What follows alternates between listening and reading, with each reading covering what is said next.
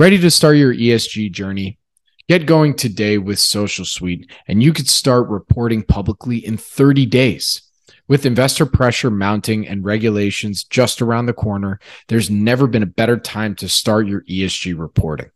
Social Suite takes the complexity out of environmental, social, and governance reporting. Social Suite helps organizations to measure, monitor, and report on their progress with fast, simple, and affordable software. Create value through ESG in order to raise capital, improve brand and reputation, as well as mitigate risk. Social Suite has helped almost 100 micro to small cap companies report on ESG, with some starting their baseline report in under 60 minutes and reporting publicly within 30 days. ESG is a lot easier than you think, and you're probably already doing it. So take your sustainability reporting to the next level with measurable progress. Start your ESG journey today with Social Suite, an ESG software company for micro to small caps. Visit socialsuitehq.com. That's social, S U I T E H Q.com to learn more. This podcast is for informational purposes only and is not provided as financial, legal, or any other advice. The information is not investment advice or an offer to buy or sell any securities or make any investment. The views expressed by guest speakers are their own, and any reference to third party products, services, or information does not constitute an endorsement thereof by SNN or its affiliates. SNN expressly disclaims all liability for any individual's use of the information presented in this podcast. My guest on the show today is Darren Trousdell, Chairman and CEO of Now Vertical Group. It's a publicly traded company. The symbol is NOW on the TSX Venture. Now is a vertical intelligence VI software and solutions company growing organically and through acquisition. Now's VI solutions are organized by industry vertical and are built upon a foundational set of data technologies that fuse, secure, and mobilize data in a transformative and compliant way. The Now product suite enables the creation of high value VI solutions that are predictive in nature and drive automation specific to each high value industry vertical. Periodically, I crowdsource what companies you'd like to hear me interview on here. And now Vertical came up a few times, and they also are a constituent in the Planet Microcap Index this quarter. With all that said, I invited Darren on the show to discuss now Vertical's acquisition strategy and criteria, vertical intelligence, what this means, and suite of software and solutions available to their target customer base, as well as who their target customer base is, and the path to profitability and balancing that goal with growing at the pace that they foresee. With that, please enjoy my conversation with Darren Trousdell, Chairman and CEO of Now Vertical Group. Darren, thank you for joining me today. How are you doing, man? I'm doing well, and thanks for having me. It's great to have you on. So, the, uh, you know, now vertical has been on my radar a little bit. I think uh, it was either last quarter or the quarter before where uh, you qualified to be in the Planet Microcap Index. Uh, I've had a, you know, I always try and crowdsource to see who, you know, I should potentially have on the show. Now vertical was uh, recommended by a few folks. So uh, I'm going to do my best to make them happy and give them the full picture here. Um, so again, thanks again for doing this. And, and to start us off, you know, it's my first question I ask everybody on here.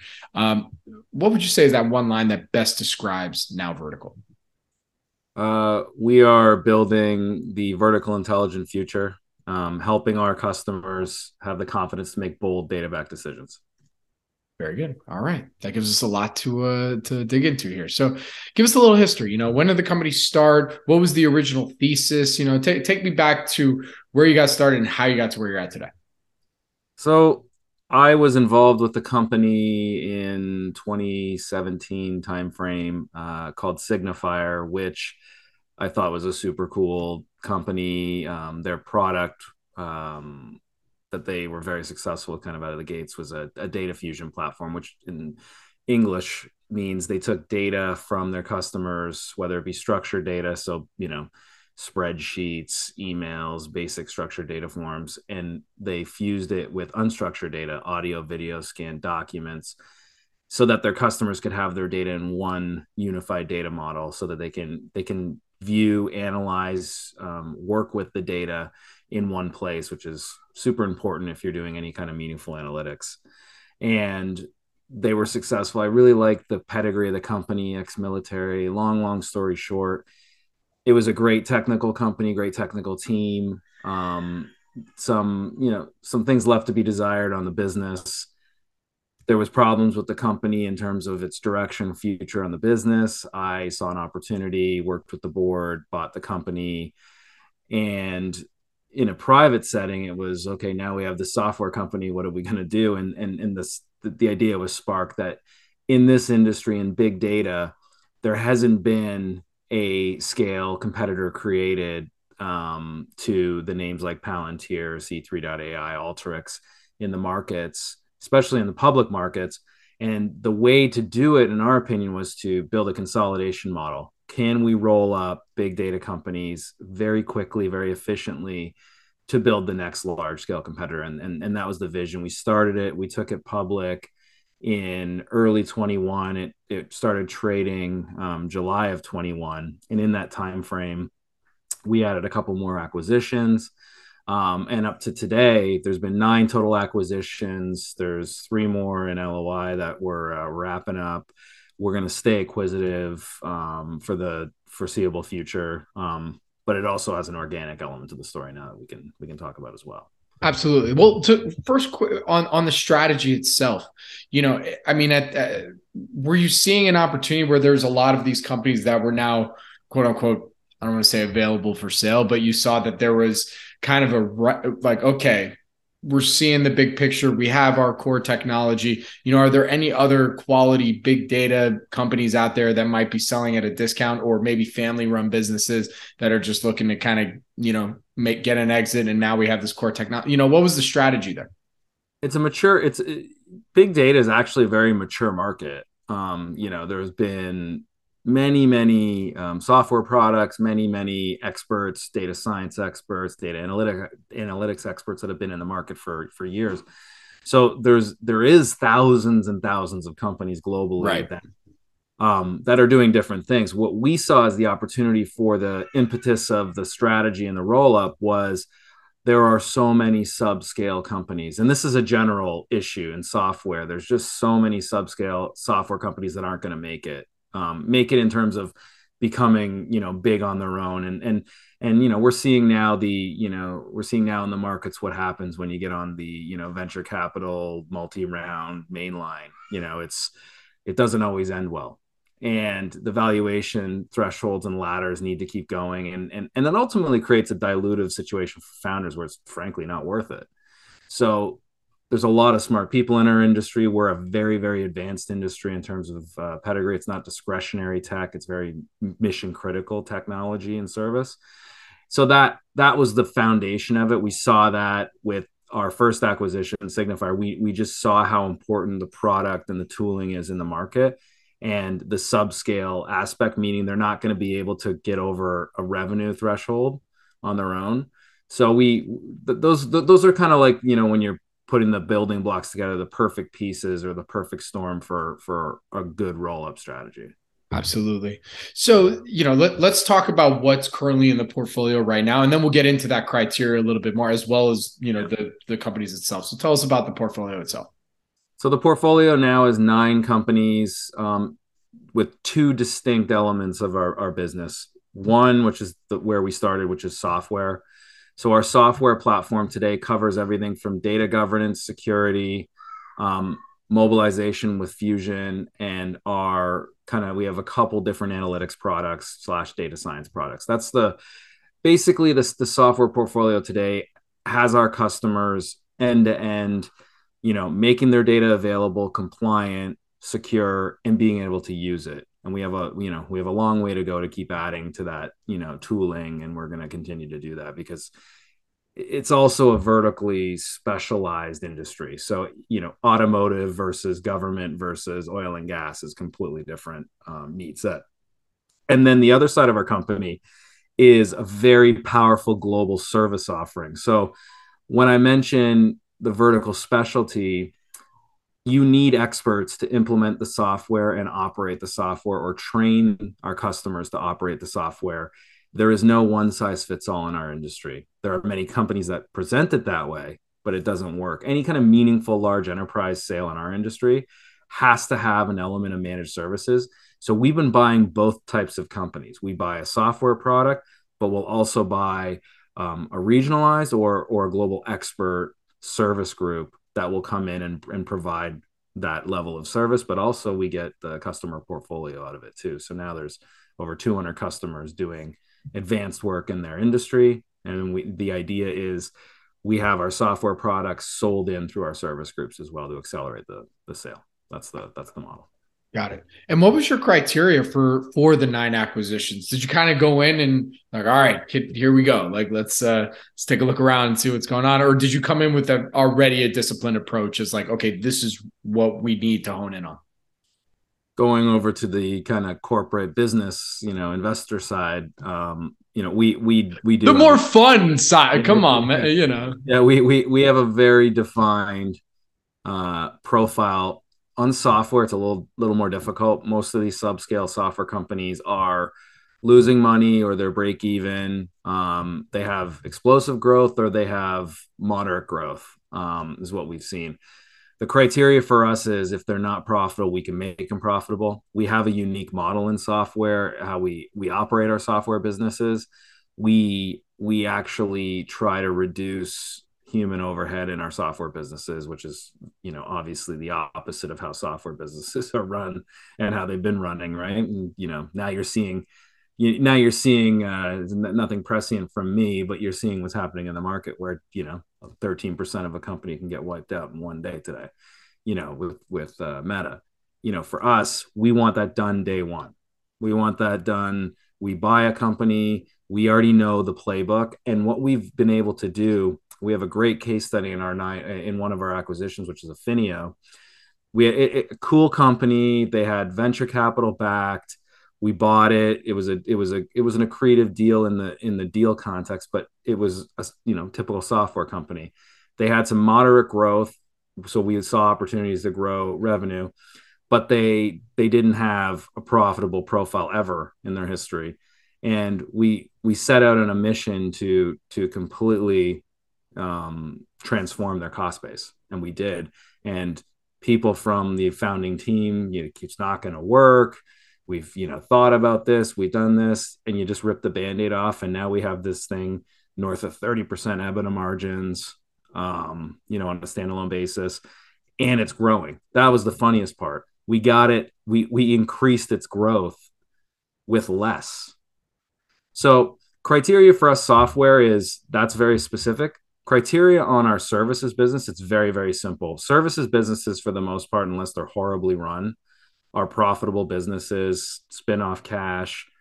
We are buying services businesses as fast and as as aggressively as we can because it gives us global footprint. So our customers now have a supplier and now vertical that have latin american uk emea north america covered and we're building on that the criteria for us is those companies have to have a history of profitability, history of client retention.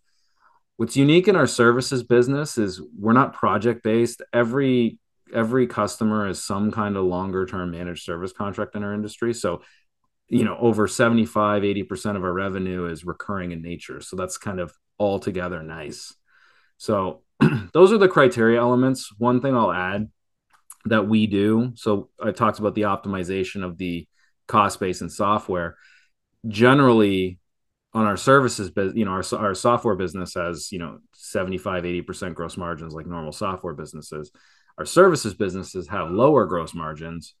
So we work tirelessly to optimize those so that ultimately the future for us 23 and beyond we can get a better gross margin profile closer to 60% social suite takes the complexity out of environmental social and governance or esg reporting Social Suite helps organizations to measure, monitor, and report on their progress to create value through ESG in order to raise capital, improve brand and reputation, as well as mitigate risk. Social Suite's software platform makes ESG reporting fast, simple, and affordable. Companies can start building a baseline report in under 60 minutes and start reporting publicly within 30 days. Start your ESG journey today. Visit socialsuitehq.com. That's social S U I T E H Q.com to learn more. You know, it's it, this is a it's an interesting uh, uh, the story is kind of interesting, right? In the sense that, you know, I can imagine when you guys first became public, you know, telling this to new investors was like, wait, okay, all right, it's consolidation, big big data. You know, you got the software side, you got the services side. I mean, how has the experience been? I usually say this question for the end, but for you know, I might as well bring it up now. How has the experience been being public company CEO and having to explain this kind of this story to investors right now? I think it was hard early because our challenge is we buy a company, the clump, the deal closes on date X. By the time that is, you know, in your financials, it's lagging, so they can't see it. So Q2 came out and it was like, you know, bing, the numbers were like far, you know, the uh, it was like 900 percent or 800 percent higher than the previous quarter. So investors were like, oh, I get it. Like I get, I get it now. Like I see how this makes sense you know what we're trying to articulate in the financials too is there's two reporting segments. There's our software reporting segment and our service reporting segment. And now the service reporting segment is a much larger business than software but over time software as we acquire more software companies will will moderate and it'll drive um, it'll drive the gross margins up and obviously uh, the total group EBITDA margins. The financials are what investors understand in our business do they understand predictive and prescriptive analytics and you know some of the advanced tooling we have and the industry specific thinking? Some do some don't. Um, i think on the institutional side they really understand our business. Um, but we're a micro cap so institutional is not always easy especially in terrible markets. So retail has really latched on to um, a couple things. One the canadian market understands really strong roll ups. They do a couple, you know, with Constellation as our grand absolutely, yep. and CTS, you know, is another great success story in the market. We are such a, a, a different product though because we're an enterprise sale. Like you know, we have some contracts that are you know multi-million dollars. We have a north of 75 80 million dollar backlog right now in our government business alone you know th- there's real meaty, meaty stuff in here. And we're just kind of playing in microcap land until this thing turns. And that's coming soon. Right.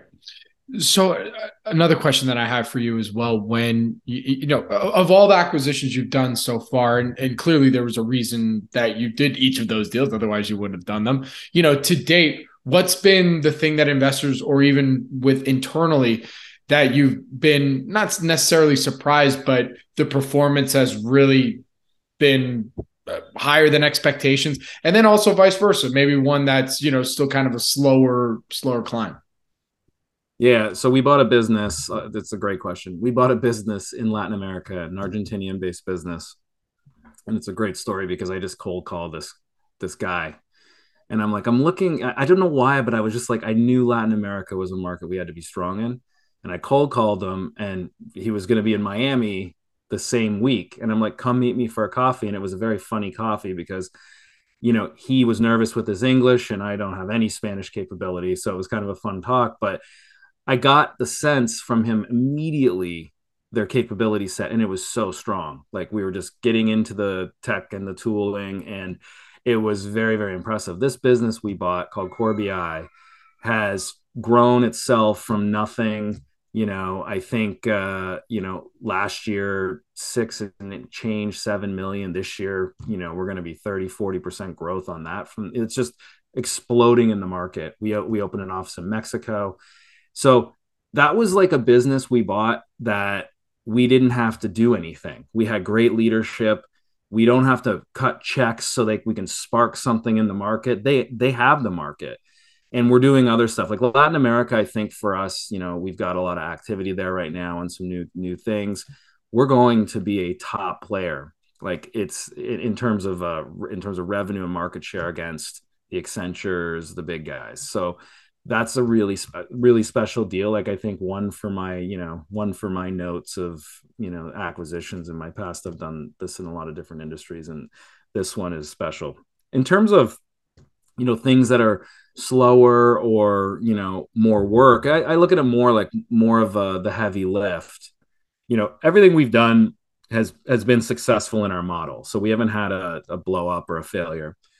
What what's been slower on the software side is really getting is really getting the organic engine fired up and we got to remind ourselves we've literally only been doing this from the beginning for 2 years we just crossed 2 years. The thing's going to exit 21 at 40 million USD on a on a pro forma run rate. That's unbelievable. So sometimes when we're like we're not moving like, we are moving fast. So one thing that you know we are really trying to do for 23 is have our service group. So take this Latin American success story, really make them inspired and give them the the incentives to move the software through the through the customer. And that's the organic growth driver. That's the un that's the value unlock right there. We do that. Our normal 20% growth could be 50 could be 100 i don't it could be it could be outsized. And the margins on software 80% gross margins. We get these things doing 30 40% ebitda margins. It just hits the bottom line and it, it's completely transformative. Absolutely. What would you say are some of the tailwinds that are helping you justify some of your reasons why you're seeing some of the growth that you're hoping to see in the company it's a great question too because I, and I, I say this a lot and you know i don't know if this resonates with um, the investor crowd or not but like i look at tech in a couple different ways i think general SaaS products right now are, are, are going to have a lot of headwinds, and the headwinds are because they're discretionary. You know, I've got a my my SaaS portfolio. I have a graphic design package. I've got this little tool. I've got this customer list tool. I've got this sales enhancement tool. Those are discretionary. Our product and our service are mission critical. When when we deliver our reveal product um, or privacy product and market, that is fully embedded and integrated into our customers' data estate. It is very, very difficult to just unwind what we do, find another product off the shelf, and start rinse repeat. Fusion for us, it's it's integrated across uh, all of GM's enterprise. Like it's just difficult. And the investment so far on that product alone, that's like a north of sixty million dollar investment over the last few years. So it's very difficult in our industry to just you know rip strip you know move on from from what we do um and just that's that's why i love this business so much this is very very mission critical stuff and it's not discretionary and that's why i think it's uh it's a very durable um, model and why why i'm going very very hard into this specific space for sure and you know, you mentioned how your background not, not totally. I mean, you came in the business uh, or for Signafire back in I think you said 2017, right? Yeah. You know what? What was your background prior to that? And they gave you the confidence, like, all right, roll the sleeves up. I could take on a roll up. Like, let's do this. Yeah. So I, you know, I'm a founder entrepreneur. I've been in technology my entire career. Um, I started a very successful digital marketing agency in Canada that was one of the biggest ones, which was bought um, by a group called Aegis Media. Aegis Media um, was one of the largest advertising holding companies, mostly on the media side. Um, while at Aegis, um, I got exposed, obviously, and connected into the M&A program. I took over a North American portfolio. We did about 50 transactions during that time frame. I got the bug. I did my own deal, and then we started doing other deals deal values of five to five hundred million dollars. It was a and and that but and, and what I realized there was it wasn't rocket science to to from a capital markets perspective to operate that. So then after I left, I started just doing you know making investments working in different you know working in different projects more on the tech kind of startup side and i was just not satisfied with the model like i was just not getting any returns that I, you know, outsized returns that I wanted to see. And the only returns I've ever made that were meaningful were doing my own thing. And that that's why this this resonated with us. And then it was fortuitous that Signafire kind of fell in our lap like that. But at the same time, it's what sparked the the idea for this. I needed that project. It wasn't I, I wasn't like a lifer in this industry. It was the right time, right place, right moment, right everything to do this. Absolutely. So now getting to another corporate type question, your favorite, you love the co- corporate type of question. No, I'm just giving you. Um, you know, from a from a competitive landscape, what does it look like out there? You know, is it is it specific to each company within the portfolio, or do when you think about it in terms is is it more you know one to one with now vertical versus others? What what does it look like?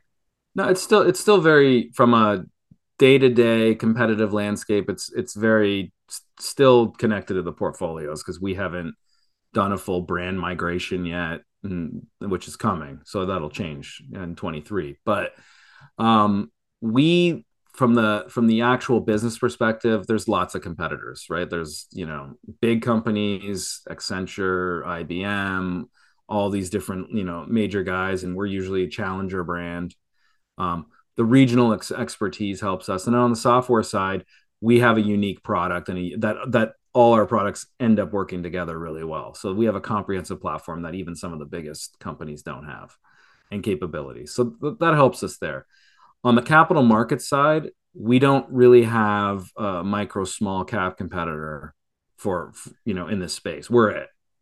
And what we do though is we have aspirational competitors in the capital markets like Palantir, Alteryx, C3.ai, where we don't see that we're that far off. Like our program right now, we've we've brought together booked you know this 40 million usd pro forma. We have three more acquisitions uh, on route if all goes to plan. That's another 30 plus. That'll be 70 plus million.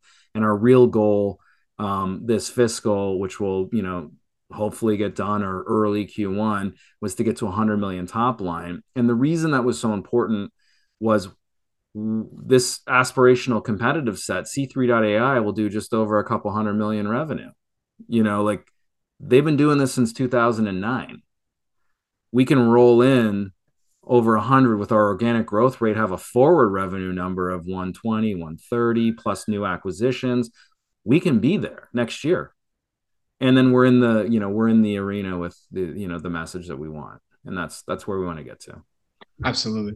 So, I mean, it, a quick follow up on that. I mean, it, in terms of ramping up the speed at which you're doing some of these acquisitions and bringing more companies in the portfolio is it as fast as you can to get to that 100 million top line or it still has to be the right deal it has to be, it has to be the right deal or you know and sure. i've seen i've seen this all the time you have a software company buying a cannabis company you, you know you can do stupid stuff in this model and it doesn't work and it, it it's like you know hard lessons that i don't know why people don't learn we have to we have to do the right thing you know, but I'm just, you know, telling my team, you got to do the right thing and you got to do it fast because, you know, we're in a race here. And because, you know, we're not going to be the only guys out there that, you know, have this, you know, light bulb go off. And, you know, at some point when these other aspirational competitors start hitting a growth wall, they're going to have to think about M&A. And then it's just creating more competition for us. So let's move as fast as we can, get to real scale and then we'll have a different product in the M&A in the M&A world. Absolutely. So then, you know, what are some of the sample deal structures? Because I'm sure the folks that, you know, you're looking to acquire, correct me if I'm wrong, understand that hey, there it might be this this race soon to gobble them up. So what are some what does the deal structures kind of look like? And how do you work with you know the potential acquisition on like hey this is the opportunity with us versus maybe some of the other big players that are now looking at them? So the we have not really encountered a competitive situation for the size of company we were buying yet. I think the current market is giving us extreme tailwinds right now and giving us an unparalleled opportunity. And I've been talking about this for over a year, which is on the software side, you have companies that have been waving their flag 10, 15 times forward revenue. This is wonderful. You know, the data's out now, and these companies are getting two and a half times on software. On the services side, we've always got value in services. Services are not they're they're not being sold for for um, extreme multiples. They're being sold for four, six times EBITDA multiples year over year, very consistent. Some of the hotter, flashier shops will get a little bit more, but those deals we do all day long. Our tip, but on both sides, our typical deal structure is pretty simple. We give some cash up front on value for the business, three year earnout for um, based on their profitability targets, EBITDA um, targets um, over a three year period. We have a unique model that we've employed that I used to use and I've been using in my whole career now, which is creating a floor. So the floor on the earnout, so call it let's say 23 calendar year, your target's a million dollars. Um, we have a floor of a million, below a million, um, call it a floor of at 800, below 800,000. We'll keep it over 800,000. You start earning to the cap. And then anything at the cap or above, we start sharing. So that's that's how we do it. So it's a win-win. And the idea here is we bring cash back to corporate, reinvest the cash in the next deal. Obviously, that'll happen at scale when there's enough cash generated. And that's that's a very consistent, tried and true model. We just need to keep the the engine going to get to meaningful cash. Absolutely. That actually hits on my next question because clearly, you know, you guys are in a hyper growth phase where you're trying to get to, you know, where where you where you previously just said get that 100 million top line. How do you balance the growth objectives for now vertical versus the path to profitability, right? Uh, yeah. love to hear your thoughts there so it's a it's a very tough balance because you know you want to invest but at the same time we're buying operating companies that have history of earnings. We want to leverage those earnings in our company at least now to neutralize any losses. And that's what that's that's project 1 so growth of 100 was was the the goal. Project wise neutralizing losses is um, on an adjusted EBITDA basis was project 1 so Q3, what I've what I've messaged to the market is we'll be pretty close to a neutral adjusted EBITDA, um, which is going to be nice. First time, you know, we've ever been close to that. Um, and then Q4 it'll show up. You know, we'll, we'll show um, our first positive adjusted EBITDA quarter, and then that's the fuel I think that's going to get this thing, you know, really moving because the next set of deals after that. That's all that's doing is just increasing the profitability profile, free cash flow generation next year, reinvest cash, rinse, repeat. That's that's the model. Very good.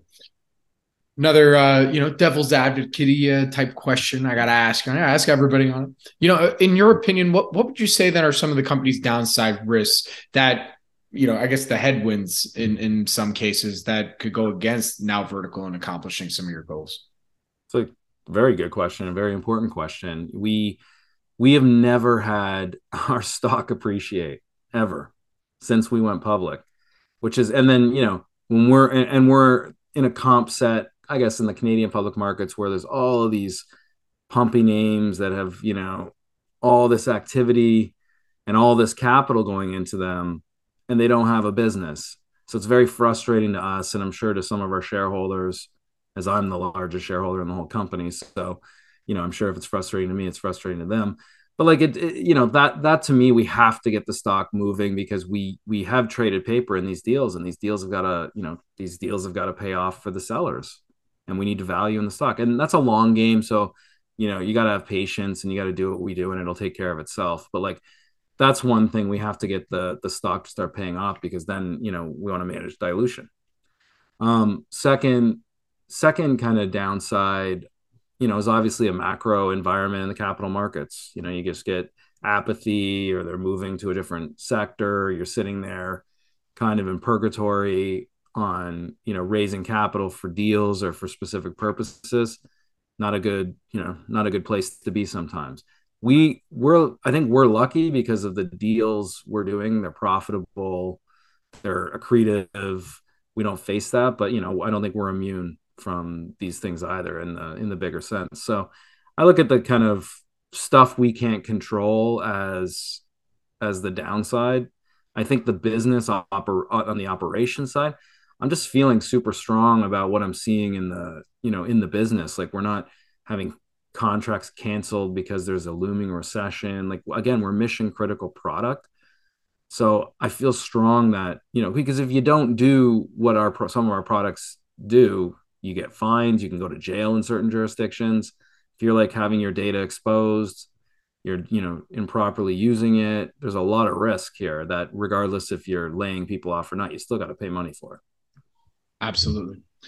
You know, I also have to ask. I mean, it's you know, you have you have uh, portfolio companies are based all over the globe, right? Uh, you're based in Florida. Why'd you go public? Why'd you go public on uh, TSX? Well, I'm a Canadian, but Canadian, uh, you know, you know, TSXV. Sorry, I apologize. No, it's uh, we.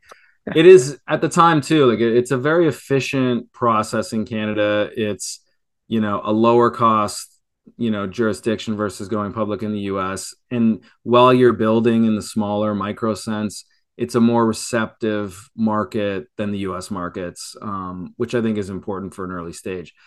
That said it does you know you do reach a limit in Canada versus your investor exposure. So we you know you'll see some news from us and in the future of some things we're doing in the US to get better exposure and, and make it easier for US investors to to be part of the story um, this is a very U.S. centric story. Like that's you know, it's it's the the company's main kind of heartbeat was U.S. based. You know, in terms of our founding companies, but it's a global company now. Latin America, multiple acquisitions in UK and Europe.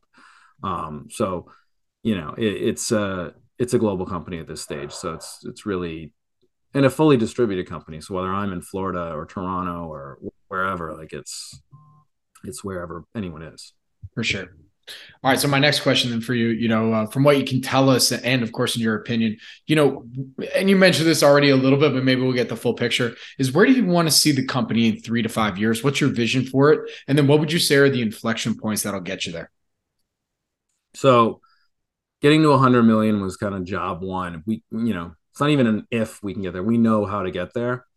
So once we're there, we see a three year picture of a half billion dollar revenue business quite comfortably. And I think our deal size will go up substantially after the 100 million mark because I think our capital markets exposure will be will will be better. I think it'll be a better story for institutional. I think that fuel will allow us to take some some uh, some bigger bites in the in the market with some bigger companies. So three years there, five years, um, I really think this is a multi-billion, you know, oh, well over a billion dollar revenue business. And our competitor, our aspirational competitor, Palantir, has crossed the billion dollars of revenue. And, you know, that took 15 plus years. We think five years we can do this. And at that point, it's, you know, market giving us adequate appreciation. It's a large, it's a large story. So, so Darren, to close us out here today, you know, as you mentioned, the company hasn't been public for very long. You know, you talked about your experience already being public company CEO, some of the joys and also frustrations right now. Uh, um, how, how how's been the experience in working with some of your shareholder base as well? You know, have any of your decision has it affected any of your decision making process, or how do you envision that even also moving forward? So I'm pretty active with our shareholder base, whether it be large shareholders on a one to one basis. I'm in Discord groups with our shareholders and I moderate the discussion when they're sharing information so it's accurate and it's relevant. Um, I've made it a point in this company because of the way it the, the, the structure of our company. It's an investor led company. I, it's almost just under 50% insider held. So we're we're in the arena with our shareholders here. This is not you know management versus shareholders. So highly interactive highly highly highly interactive. I you know I, I, get direct messages from shareholders asking me very benign questions and i'll answer them. I i'm making it a point and kind of, maybe it's even a little experiment here but like i'm making it a point to be very very communicative and build relationships with any investor that wants to talk to me. Very cool all right, I think we're pretty much there, Darren. So, I mean, with that, where can our audience go and find more information on Now Vertical? Very simple. Go to nowvertical.com um, or in your, you know, terminals charting now.v um, on the TSXV and, you know, learn more about the company, set up time with management, uh, ask questions, get in the Discord groups, what have you. I'm, I'm, I'm at your service. Awesome. Darren, thank you so much for joining me today, man. Really do appreciate it. Good luck. Stay safe. I look forward to our next update. You too. Cheers. Take care.